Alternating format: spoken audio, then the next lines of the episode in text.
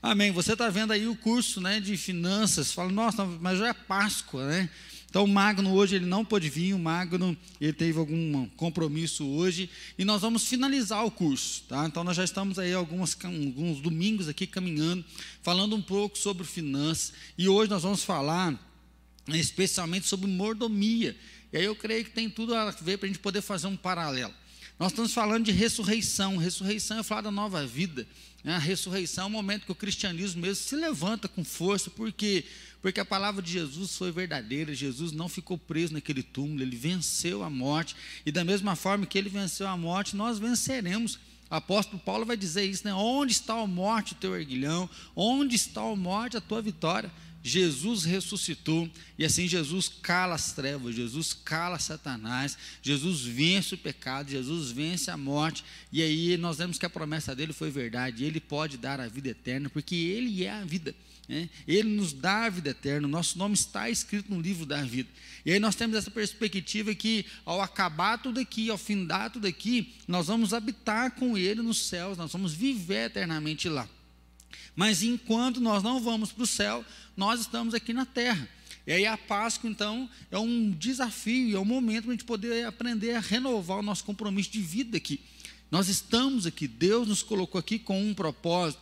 Nós fizemos uma campanha aqui na igreja há um tempo atrás, né, o poder para mudar, do pastor Rick Warren. Nós lemos o livro dele, que fala um pouco aí sobre os frutos do Espírito, e ele fala que o poder para mudar é o poder da ressurreição. O poder que ressuscitou Jesus dentre os mortos é o poder do Espírito Santo que habita em nós e que nos dá esse poder para mudar de vida para mudar mesmo o nosso comportamento, para mudar a forma de lidar com as pessoas, para mudar a forma de lidar com o nosso dinheiro, né? lidar com as nossas finanças. Ah, mas parece que eu nunca vou aprender. Minha vida inteira eu administro mal, eu não sei lidar com as minhas finanças. Então hoje nós vamos finalizar aqui no poder da ressurreição, lembrando que Ele é poderoso, nem Ele tem toda a autoridade. Da mesma forma que Jesus foi ressuscitado entre os mortos, Ele também nos ressuscitará e viveremos com Ele no último dia. Então, dessa forma, eu queria ir lembrar alguns versículos que foram mencionados aqui. Que eu acho que você vai ter que mudar aí, que não está mudando aqui, tá? Só para você mencionar comigo aí. Provérbios 24, 3. Com sabedoria se constrói uma casa, e com inteligência ela se consolida. Nós estamos até vendo em Eclesiastes a diferença da sabedoria para a inteligência. A inteligência você vai ter a ideia do conhecimento, você decora, você aprende, aprende, aprende, aprende, você consome né, muito conhecimento. A sabedoria vai vir então com essa praticidade, como que você pega todo o seu conhecimento e lança na vida. Então, uma pessoa sábia, ele sabe fazer essa ponte entre o conhecimento e entre a vida. A sabedoria vai vir como uma prática muito grande. Ele fala que com sabedoria se constrói uma casa e com a inteligência se consolida. Então, pensando aí em construção, pensando em mordomia, pensando até mesmo em casamento, em filhos, nós vamos ter sabedoria para fazer essa construção. Mas precisamos de inteligência, ou seja, nós precisamos estar sempre aprendendo. E aí, uma coisa que o Magno sempre mencionou aqui: dê uma olhadinha nas tuas finanças de 15 em 15 dias. Assim, você precisa aprender, ah, mas eu não sei gastar o dinheiro. Então você precisa aprender, você precisa ler o que, que as pessoas estão fazendo, você precisa aprender um pouco mais, estudar, ouvir palestras, né? ter uma mentoria para você poder viver uma vida financeira melhor. A palavra de Deus também vai dizer lá, e em Provérbios também, capítulo 21, está aí na telinha para você, ó. Os planos bem elaborados levam à fartura mas o apressado sempre acaba na miséria. Eu estava pensando nessa questão da Páscoa e aí que loucura, né? Não sei se você deu uma idinha no supermercado na quinta-feira ou no sábado, mas quinta-feira eu estava atendendo aqui na igreja, saí daqui um pouquinho mais cedo, né? Umas sete horas, falei assim, ah, vou passar no supermercado, vou comprar um negocinho, né? Para a gente poder comer hoje à noite, no feriado. Quando eu passei na porta do supermercado, falei, o quê? vai comer só o que tem lá em casa mesmo, que eu não vou ser louco de entrar nesse negócio. Estão de volta, né? Então aí tinha caído a nossa internet, e aí eu vou dar só um tempinho para aqueles irmãos que estavam já junto com a gente, que estão voltando aí, a gente poder pensar. Nós estamos falando então sobre mordomia cristã, né? Faz temática já, hoje é o último estudo. Nós vamos pensar junto, Ana Cristina já chegou, Então, para você que estava junto com a gente aí antes de cair na internet, nós falamos um pouquinho de Provérbios, que ele vai dizer que sabedoria, com sabedoria se constrói a casa, mas com inteligência a gente consegue manter. E aí, justamente, poder olhar para a palavra de Deus e ver que é possível, então, viver né, uma vida financeira saudável, é possível viver a presença de Deus. Às vezes acontecem alguns percalços por aí, não é assim? Então, nossa internet caiu e não voltou agora, teve que desligar e ligar tudo de novo. E às vezes a nossa finança também vai acontecer isso. Às vezes você faz um gasto desmedido, ou às vezes vem alguma enfermidade, tem que pagar um médico, pagar um remédio, é um problema no carro que você não está esperando, e aí dá algum problema. Mas então é necessário dar uma olhadinha para isso, para a gente poder caminhar e pensando junto. Provérbios então diz que os planos bem elaborados levam à fartura, mas o apressado sempre acaba na miséria. E aí eu estava dando o exemplo de ir no supermercado na quinta-feira, não é assim? Passei correndo no supermercado e nem entrei. E aí tive que comer o que tinha em casa, né? E o detalhe, final de mês, né? Não tem tanta coisa em casa, né? Você abre a geladeira, dá um vácuo, né? Assim, mas ainda fui salvo que tinha umas coisinhas lá. Outra coisa que eu fiquei assustado foi a nível de ovo de Páscoa, né? E aí eu passei no supermercado no sábado, tinha lá que não tinha nem aqueles estandes, ou seja, tinham levado tudo. Então, pensando nessa data onde as coisas acabaram rápido, porque já compraram, Provérbios vai dizer isso. Se você faz um plano bem elaborado, você vai prever, você vai se organizar, você vai comprar aquilo que realmente tem condição, sem precisar pagar juro. E aí o Mago já falou isso. Às vezes você, de uma hora para outra, quer fazer uma coisa, vai lá, compra correndo, e aí tem que pagar um juro alto, e depois, às vezes, não dá conta de cumprir aquilo, principalmente no cartão de crédito, e aí juro em cima de juro e bate um desespero. Mas se você então consegue pensar no que você vai fazer, às vezes você nem faz algumas compras, não é assim? Não sei se já aconteceu com você em casa, de olha uma propaganda, nossa, eu preciso disso aqui, já compara os preços, e na hora que você vai comprar, você fala, peraí, para que, que eu estou fazendo essa compra?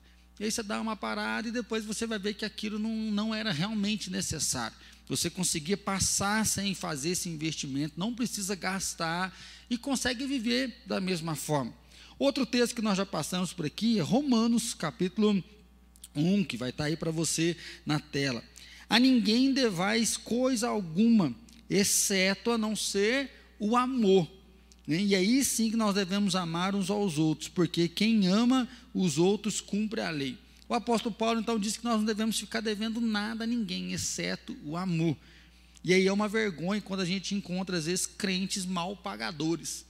Uma coisa é você ter um problema, ter uma dificuldade, e às vezes você cai em dívida. Né? Então, assim, infelizmente, se você se planeja melhor, provavelmente você não vai cair. Mas às vezes acontece algum percalço, aí sim você cai numa dívida. Então nós precisamos aprender a confessar o nosso erro, confessar o nosso pecado, dar uma justificativa para aquele ao qual nós devemos. Por quê? Porque nós não devemos ficar devendo nada a ninguém. A palavra de Deus ela traz isso. Então toma cuidado como você vai lidar. Mateus 25, 39 diz assim: Pois quem tem, mais será dado, e terá grande quantidade, mas a quem não tem, até o que tem lhe será tirado.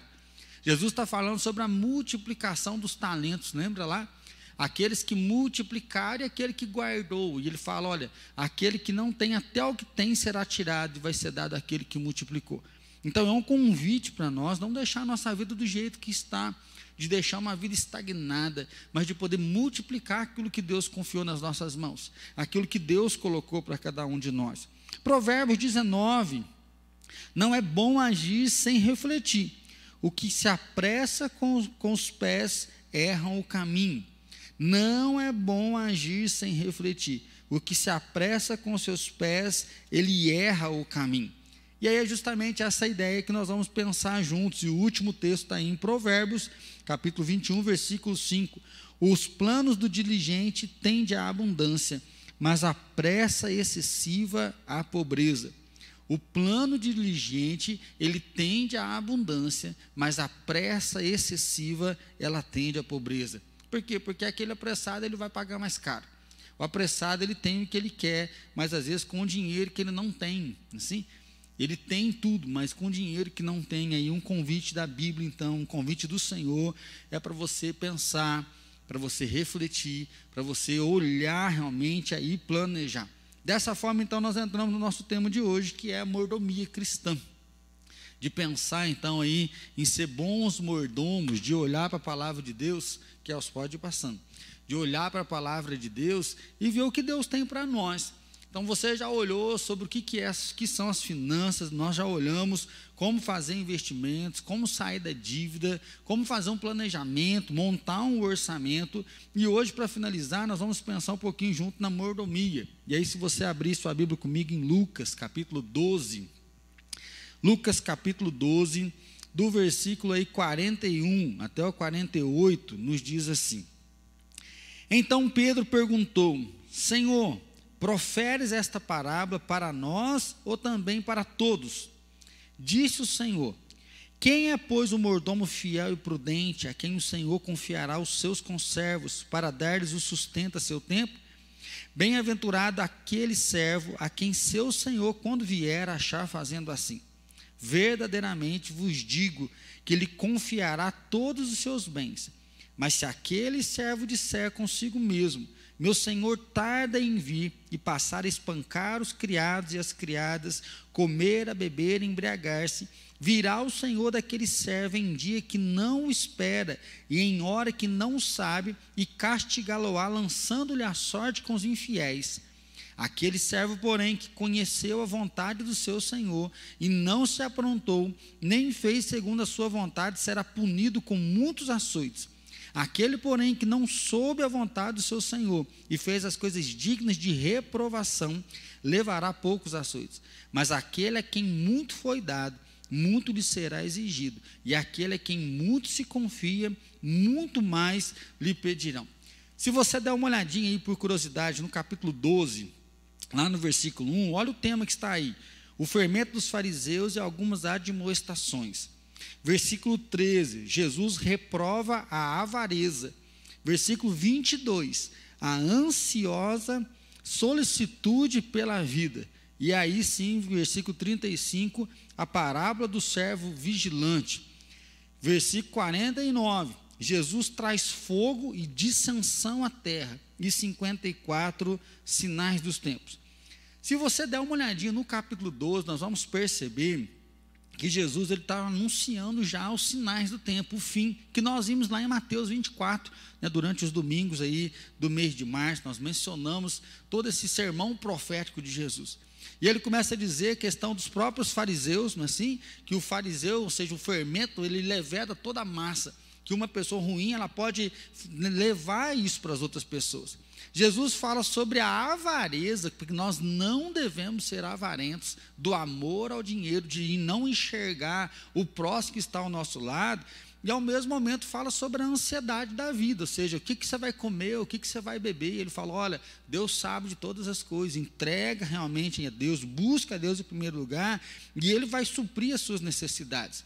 E aí, nesse versículo, então, 35, Jesus ele fala sobre o mordomo fiel. E a grande questão do mordomo fiel é aquele que trabalha perante os olhos do seu Senhor e mesmo longe dos olhos do seu Senhor.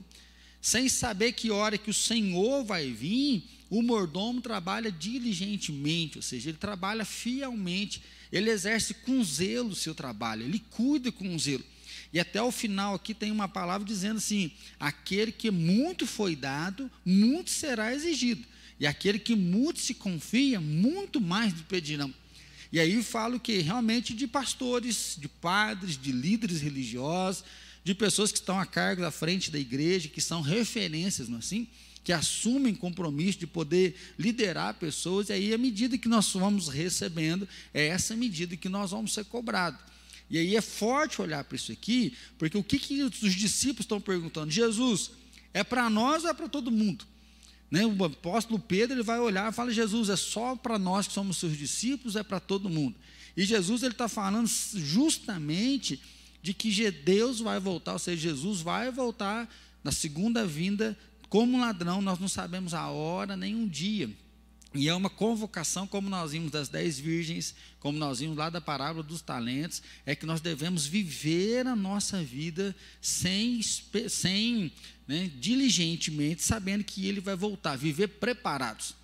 O que Jesus quer dizer para os seus discípulos é: olha, você precisa estar preparado. Não é porque você não está vendo Jesus, não é porque você não está vendo Deus que Deus não está te vendo, e isso não quer dizer que ele não vá voltar. Então Jesus diz: Eu vou voltar, e a hora que eu voltar, eu espero que vocês sejam fiéis. Eu espero que vocês estejam preparados. Por quê? Porque aquilo que foi entregue nas suas mãos, isso vai ser cobrado. Aquilo que foi colocado na sua mão vai ser cobrado. Então é nessa questão que nós vamos pensar na mordomia. O que é que você tem? Então, assim, quanto dinheiro Deus depositou na sua mão? Aí você fala, Ih, eu não tenho dinheiro nenhum. E aí nós já vimos que o dinheiro nós ganhamos do trabalho, é o salário.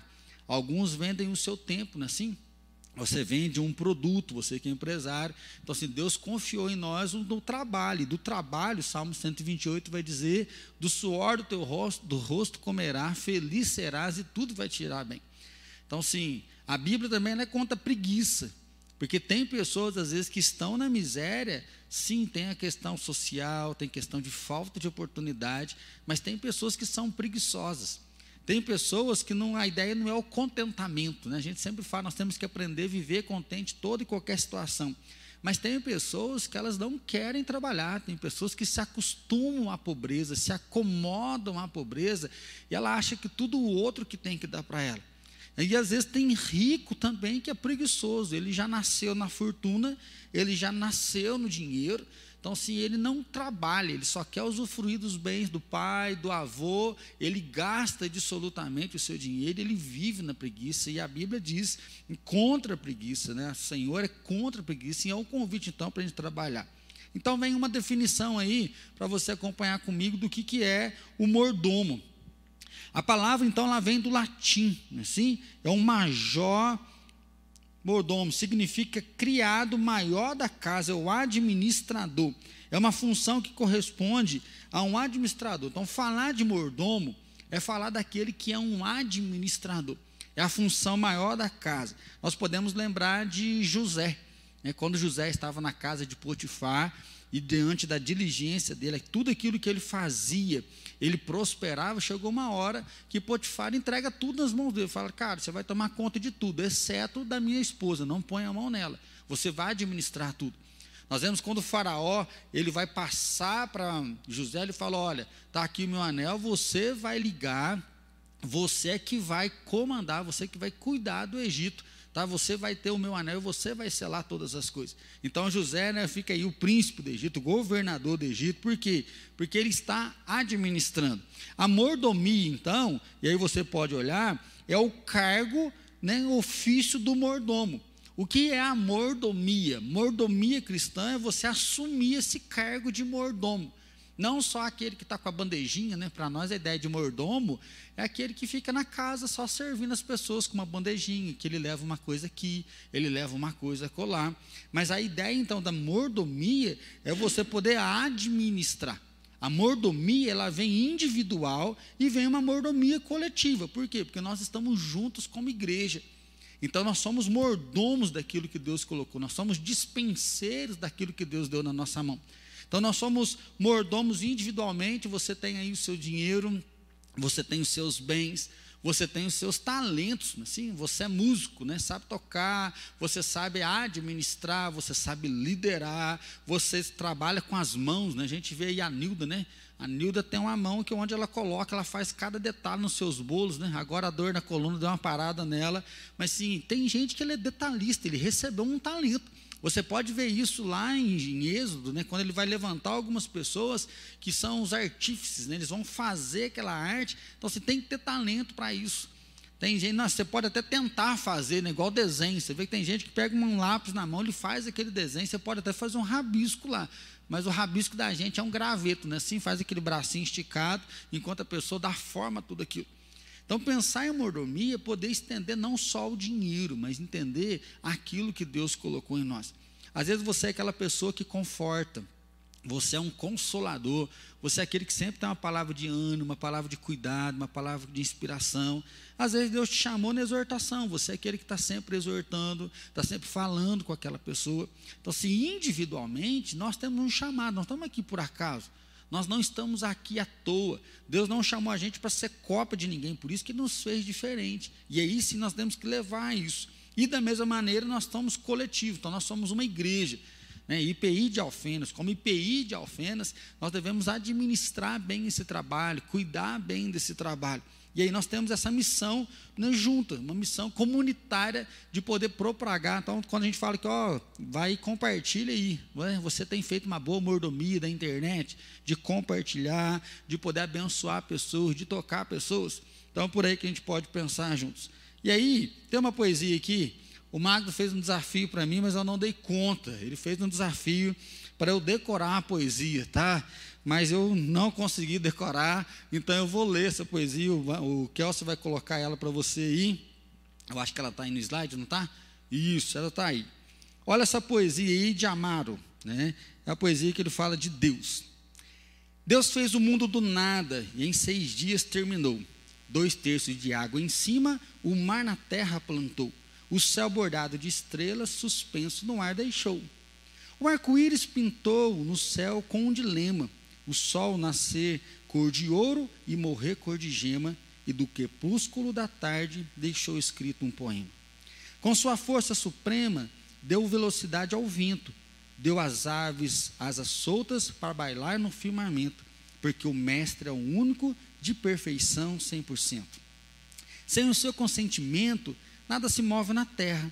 O seu projeto não falha, sua provisão não erra a máquina não enferruja e nem o seu eixo emperra. Se no ar ou na terra Deus é puro e escorreito, deu a lua quatro faces e nenhuma dá defeito. Toda semana ela muda, mas não muda o seu efeito. O universo perfeito pintou de todas as cores, fez do chão um lençol verde e ornamentou de flores, com animais de florestas e deu para os seus pastores. Trata bem dos pecadores, que para Deus isso é comum. É ainda deu um anjo de guarda para cada um. Cuida de todos os filhos, sem se esquecer de nenhum. Deus é três pessoas num: Pai, Filho e Espírito Santo. Ninguém foge do seu olho, nem escapa do seu manto. Se transportar sem andar e voa sem sair do canto. A chuva cai do manto, pingo a pinga é peneirada. O rei de água, do rio de água doce e o mar de água salgada, que a natureza obedece a quem fez tudo do nada. Visita toda morada no dia sagrado. Ninguém pensa qualquer coisa que ele não tenha pensado, que Deus ama o pecador, mas aborrece o pecado. Do poder ilimitado, o mestre é onipotente. Do saber absoluto, Deus é onisciente. E por estar em toda parte, ele é onipresente. Deus, com sua mão potente, é comando da nave, a bordo do globo faz girar o cosmos suave. Dos desígnios e mistérios, só ele possui a chave. Quem do olho tira a trave, enxerga os defeitos seus. Que o mestre é o dono de tudo, até da fé do ateu, dos ateus. Que até quem não tem fé sabe que o dono do mundo é Deus. Essa poesia vai refletir justamente isso, que Deus é dono de todas as coisas que Ele é o Todo-Poderoso, Ele é o Senhor de tudo, Ele está no governo de tudo, e assim Ele confiou nas nossas mãos. E aí, pensar nas finanças, então, não é pensar só em se dar bem. Pensar nas finanças não é poder, não, vou administrar, vou crescer financeiramente, vou prosperar. Não, eu não ganho muito, né? não tive privilégio de poder estudar, não tive grandes ideias para poder empreender, e eu vou trabalhar de funcionário a vida inteira, então eu quero pelo menos sair das contas. Então eu vou pelo menos pagar minhas contas, ter uma vida digna, sem dever nada para ninguém. Falar de finanças é entender que Deus é o dono de tudo e que Ele concedeu bens a nós, Ele concedeu talentos a cada um de nós. Então, em obediência a Ele, nós podemos viver. Dessa maneira, então, Olha aí que está junto com você aí na tela. Ó. A Bíblia diz que Deus é o possuidor dos céus e da terra. Tudo que há no universo é do Senhor. O salmista ensina que ao Senhor pertence a terra e tudo que nela contém. o mundo e os que nela habitam. Então, assim, são três textos, tanto em Salmo, Gênesis e Deuteronômio, dizendo que tudo é dele. E lembra lá, o Senhor entregou talentos. Quantos talentos que Deus te entregou? Então, assim, Deus te entregou um casamento, Deus te entregou filhos nas suas mãos, Deus te entregou um ministério. Às a gente fala isso, ah, eu vou parar com o ministério, ou então faça relaxadamente o meu ministério, a minha obra. Ah, Deus te entregou as finanças. Pastor Jeremias Pereira, ele sempre fala assim: que ninguém é tão rico que não possa doar, e ninguém é tão pobre que também não possa doar. A questão não está na quantidade, é lógico que a quantidade faz diferença. Um rico doar aí 10 mil, 100 mil, doar uma doar um milhão. Às vezes um pobre doa dois reais, doa aí um quilo de feijão, doa um macarrão. A doação, ela pode atingir várias pessoas, mas Deus está olhando a obediência, Deus está olhando aquilo que nós estamos multiplicando e tocando o coração de pessoas. E aí sim, a doação ela faz toda a diferença. O pastor Carlos Queiroz, ele falou que em alguns momentos, uma vez por ano, ele costuma fazer algumas viagens. Ele coloca 10 reais no bolso e ele sai andando. Né? Isso ele faz lá no Nordeste, às vezes ele faz sozinho, diz que agora algumas pessoas têm feito algumas peregrinações nesse sentido. Então, o que, que ele faz? Diz que ele põe 10 reais e ele fica uns 10 dias fora de casa. E aí ele vai andando, ele vai andando e ele dorme onde tiver e come onde tiver. E a única regra é que não pode pedir nada e não pode, né, falar, a única regra é essa, não pode pedir nada. E ele fala que um dia ele foi andando e aí quando ele passou na beira do caminho, tinha uma casa, né, muito pobrezinha lá, um pessoal sentado lá de fora, e chamaram ele para conversar, e ele sentou e ficou conversando, e dali um tempo ele pediu para fazer né, uma oração com o pessoal, e ele fez uma oração, e na hora de ir embora, disse que a dona da casa falou assim: Olha, eu não tenho nada aqui de dinheiro, mas eu vou dar um negócio para o senhor. Aí disse que deu um punhado de arroz e um punhado de feijão. E aí disse que ele não pode negar nada, né? E ele pegou aquele punhadinho de arroz, o punhadinho de feijão, num saquinho e foi. Quando ele chegou mais à frente, já estava começando meio a escurecer, tinha uma outra casa com as pessoas na, na porta da casa. E aí ele entrou, foi conversando com aquelas pessoas, e aí sim, foram conhecendo ele. E no meio da conversa, aquelas pessoas falam assim: Nossa, a gente queria tanto dar um negócio para o senhor, o senhor está andando, o senhor deve estar tá com fome. A gente queria dar um negócio para o senhor comer, mas nós não temos nada aqui em casa para comer. E ele falou assim: Ó, eu tenho um punhadinho de arroz, um punhadinho de feijão. Se vocês quiserem fazer para nós, a gente pode comer. Aí disse que eles, nossa, lógico que a gente quer, a gente não tem nada. Eles que fizeram aquele arroz com aquele punhadinho de feijão e eles comeram uma refeição junto. E ele fala assim: nós não temos a dimensão da pobreza né, de passar em casas que as pessoas não têm nada para comer. Ele fala que às vezes a nossa dúvida é assim, ah, o que, que eu vou comer hoje, né? E aí a gente, principalmente aqui em Alfenos, acho que a gente tem o privilégio de poder ter vários aplicativos para se pedir comida. Ai, pizza não, lanche não. Ai, nossa, parece que não tem nada para comer, assim. E ele fala que a dúvida em muitas casas é que realmente não se tem nada, né? não tem nada, não tem nem geladeira na casa. E aí ele fala, como que eu fui na primeira casa, eu levei um punhadinho de arroz e de feijão, e quando ele estava dando testemunho, ele falou assim, eu saí daquela casa triste, porque eu não queria levar arroz e feijão. Eu vi a pobreza da casa, né, assim, aquelas casinhas de barro, né, o nordestino está ali, né, o matuto está ali muito quietinho, então não, eu não queria levar, mas como eles me deram, eu não podia negar. Mas mal sabia eu que poucas horas ali na frente tinha uma casa que não tinha nada para comer, e aí aquela doação fez o efeito. Então, às vezes, a gente não consegue perceber isso. Né? Eu não sei como que é o seu coração quando fala de doar. Se você já doou alguma coisa, se você já abençoou alguma pessoa. Eu não sei se você já recebeu alguma doação fora de aniversário, que a gente às vezes já espera, mas de receber um cuidado, receber uma ligação, receber um carinho. A Fran, essa semana, mandou mensagem para uma família que estava enfrentando a questão do Covid e aí pergunta só se estão precisando de alguma coisa, quer que a gente faça alguma coisa? E ela falou assim: olha, o que nós precisávamos já aconteceu. Só de você ter mandado a mensagem já tocou o nosso coração, já cuidou de nós. Então a mordomia vai mostrar esse cuidado, né, de entender que tudo vem de Deus. E se tudo vem de Deus, a gente pode abençoar o outro. Olha aí junto comigo, em Gênesis, mostra que o homem foi chamado à mordomia. Logo após ter criado o homem, Deus lhe comissionou cuidar, sujeitar e dominar sobre a criação. O salmista Davi também fala sobre a mordomia no homem no sentido do domínio otorgado por Deus a ele sobre toda a criação. Então, tanto Gênesis quanto o Salmo 8 fala que Deus deu para nós o domínio sobre a criação. Deus deu para nós a autoridade sobre a criação. E aí sim nós podemos usar isso para o benefício das pessoas que vão ser alcançadas pelo amor de Deus. E aí sim vem sobre as finanças, olha aí. O cristão e as finanças. Na mordomia dos bens materiais, o cristão deve trabalhar honestamente para garantir a sua sobrevivência financeira.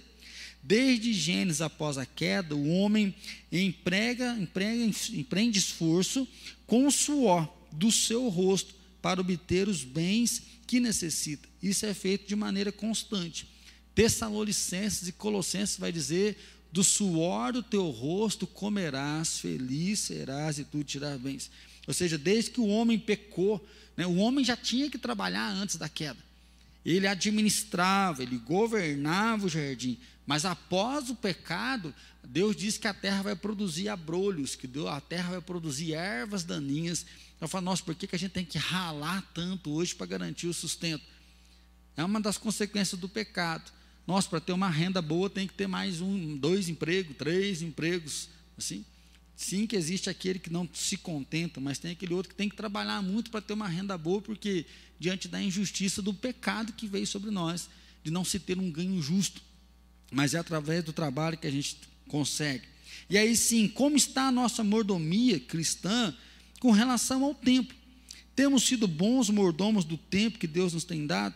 A mordomia do tempo é algo muito importante e prudente em face dos dias atuais em que vivemos. Efésios 5,15, não é assim? Remindo os tempos, porque os dias são, são maus.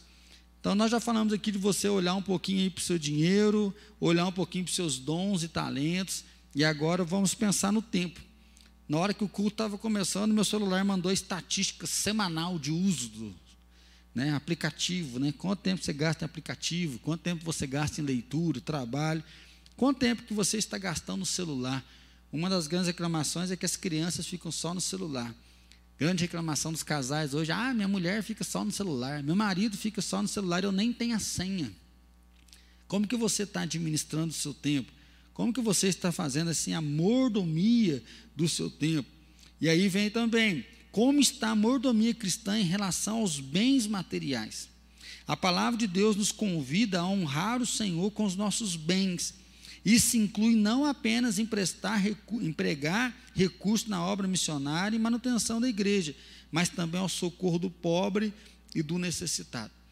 Alguns cursos sobre finanças, né, alguns coaches financeiros, eles estão falando muito forte, não é sobre o dízimo, mas eles falam que você precisa empregar 10% em doação.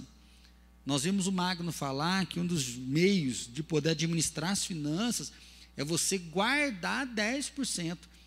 E esses 10% você começar a investir. Então, um dos meios de ter uma saúde financeira é você guardar. Algumas pessoas, além de falar que 10% você guarda, eles estão colocando que 10% você deve doar porque isso vai mexer mais com o seu coração e vai ajudar. Nós sabemos, e aí pensando na palavra de Deus, que vai falar sobre o dízimo, dos 10% da manutenção do templo. Nós vamos ver a Bíblia dizendo que sempre haverá pobre no meio de vós. Mas a Bíblia diz também que nós devemos socorrer o pobre. Tiago vai falar sobre isso. Que a religião verdadeira, a religião pura, sem mácula, é aquela que olha para a viúva, para o pobre, pobre e para o estrangeiro. Então, assim, como que você tem usado os seus bens? Às vezes você fala, nossa, que eu preciso melhorar, que na hora que Deus me der mais, eu vou ajudar. Na hora que Deus me der mais, eu vou ajudar. Não, na hora que eu acertar na Mega Sena, aí eu vou ajudar. Foste fiel no pouco, sobre muito te colocarei. Aquele que tem, mais lhe será dado, mas aquele que não tem, até o pouco que tem lhe será tirado. Então acho que isso é forte você pensar um pouquinho aí, porque às vezes você, sem perceber, se tornou um avarento sem perceber, você só olha para você e aí você busca, você quer melhorar, mas você não consegue mudar de vida porque que você não confia na providência de Deus. Porque aí você é desobediente. Né? Deus tem um momento que Ele vai dizer lá: olha, em que, que vocês estão me roubando? Vocês estão perguntando ainda. Vocês estão me roubando nos dízimos, nas ofertas. Há um momento que Deus fala: olha, vocês não são abençoados porque vocês estão me roubando. Povo, mas Deus, onde que nós estamos roubando? Deus fala: vocês ainda estão perguntando, vocês estão me roubando dízimo na oferta. Por isso, é como se fosse um saco furado: do jeito que vem, vai, do jeito que vem, vai, e vocês não prosperam. E é a hora que Deus fala: façam prova de mim, se eu não vou derramar bênçãos sem medidas. E aí, crer na providência de Deus é saber que Ele é o Senhor e que Ele vai suprir. E aí sim nós podemos abençoar e tocar o outro. Como está a sua mordomia, então, com relação às ocupações diárias das quais participamos? Também eventos, ser bons mordomos de Deus no nosso trabalho, dos nossos estudos, em qualquer outra atividade diária em que ocupamos. Então, como as pessoas enxergam você no trabalho? Você é o morcegão, você é o preguiçoso, você é aquele que não faz as coisas direito, você é aquele que faz relaxado, ou você é aquele que faz com alegria, você é aquele que faz né, com bom ânimo, você é aquele que sempre faz um pouco mais. Então é um momento para a gente olhar. E aí, já finalizando, como está a mordomia, então, com relação aos relacionamentos? Sobre isso, a Paulo, Paulo escreve: servir uns aos outros, cada um conforme o dom que recebeu, como bons despenseiros da multiforme graça de Deus. Então, pensar em mordomia não é pensar só no din-din. Olha aí que a Bíblia nos diz: serva uns aos outros, cada um conforme o dom que recebeu, como bons despenseiros da multiforme graça de Deus. É muito bonito quando a gente vê o pessoal do louvor estar tá aqui tocando, porque eles não estão servindo ao pastor ou à igreja, instituição mas eles estão servindo quem? Uns aos outros. Quando a gente fala para você, compartilha aí com a mensagem, você está servindo uns aos outros. Nossa, mas só compartilhar? Sim, porque é isso que você pode fazer agora na sua casa. Quando nós oramos, nós estamos fazendo oração uns pelos outros. Quando nós usamos o nosso dom, é um serviço uns aos outros. E Paulo falou: olha, servir uns aos outros como bons despenseiros, ou seja, como bons mordomos. E aí a gente vê que às vezes a gente fica brava, ah, fiquei chateado, fizeram isso, eu suspendo o serviço. Eu não faço mais, eu paro de fazer o meu trabalho. Então você está desobedecendo a Deus, porque Deus nos convocou a cuidar um do outro e servir um do outro. Em último lugar, então, mordomia não é escravidão e nem poderia ser. É um testemunho permanente de que Deus nos escolheu para administrar os seus bens e multiplicar a sua bondade no mundo. Mordomia, então, não é uma escravidão, é um testemunho permanente que Deus nos escolheu para multiplicar os seus bens e multiplicar a bondade no mundo. E aí não tem como não lembrar de Mateus 5,16. Portanto, brilha a vossa luz diante dos homens, para que eles vejam as vossas boas obras e dessa forma eles glorifiquem a Deus. Paulo ele vai dizer: não seja ignorante com relação ao seu dom. Ou seja, aprenda sobre o seu dom, cresça no seu dom, para você servir a pessoa, servir ao outro. Então, se você não aprender sobre o seu dom, você não vai conseguir aperfeiçoá-lo. Se você não aprender sobre finanças, você pode ficar com a vida medíocre a vida inteira, só por falta de conhecimento. E aí sim, se nós conhecemos, nós precisamos aprender a praticar. E aí é sabedoria para a vida praticar aquilo que Deus nos chama, para que Ele continue prosperando o trabalho de nossas mãos e que Ele possa colocar grandes coisas sobre nós. Porque aquele que é fiel no pouco, sobre o muito Ele vai colocar. Mas se você não é fiel no pouco, até o pouco que vai ser dado vai ser tirado. Então, cuidado, porque às vezes você está sendo um avarento nas finanças, um avarento no seu tempo, um avarento no amor, e você não quer compartilhar nada com ninguém porque você tem pouco. E para Deus, nós temos que lembrar que Ele orou pelo pão, Ele orou pelo peixe e Ele multiplicou o pão. Então, nosso Deus é um Deus de multiplicação. Ele pode multiplicar o seu dinheiro, Ele pode multiplicar o seu amor, Ele pode multiplicar o seu tempo, o seu alcance. Então, que Deus te abençoe, que você prospere nas suas finanças, que você prospere como um bom dispenseiro, como um bom mordomo, e que Deus possa colocar dia por dia coisas maiores nas mãos de cada um de nós. Amém? Vamos curvar nossa cabeça então? Curva sua cabeça aí, você que está com a gente desde o primeiro estudo. Como que está o seu coração pensando nas finanças? Às vezes você precisa pedir perdão, perdão porque está devendo, perdão porque deu um mau testemunho. Às vezes você precisa pedir perdão que você está até escondendo, em vez de ir lá falar, oh, fulano, eu estou devendo, vou pagar. Às vezes você trabalhou um tempo na preguiça, acomodou a, a pobreza. Às vezes você precisa pedir perdão porque você é avarento. Você não quer ajudar em casa, você não quer amar, você não quer cuidar. Você nunca conseguiu dar uma oferta para alguém, para cuidar de alguém. Seja pobre, seja rico, às vezes o seu coração só quer para você. Às vezes você é um avarento emocional. Ninguém me ama, ninguém me quer, mas você não consegue amar ninguém. Você guarda o amor só para você. Às vezes você já está num caminho legal, pedindo Deus dar um direcionamento. Estou ganhando dinheiro, Deus, não quero me perder. Onde que eu vou investir esse dinheiro? O que, que eu vou fazer? Às vezes você tem sonho de empreender, mas tem medo, não sabe como empreender. Falta um parceiro, falta um anjo, não é assim? falta alguém que vai caminhar com você. Peça sabedoria, peça discernimento. Peça para Deus colocar a pessoa certa na sua vida para você poder crescer nessa área. Senhor Deus, nós pedimos perdão, perdão pela avareza, perdão por pensar só em nós mesmos, perdão por querer melhorar sem estudar, sem aprender, achar que esse conhecimento vai vindo nada.